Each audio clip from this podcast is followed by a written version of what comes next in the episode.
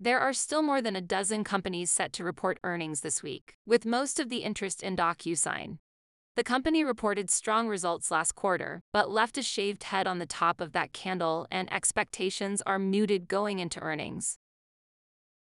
Braze missed expectations last quarter but lifted its guidance modestly, and expectations are for that guidance to be conservative, with whispers above the high end of the range for the fiscal second quarter. Still, the stock is only 50 50 after earnings beats so far.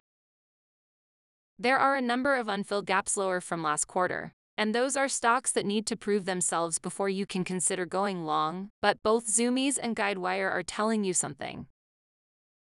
Meanwhile, Calavo Growers is up today after beating expectations, and you know what goes well with avocados? Lemons.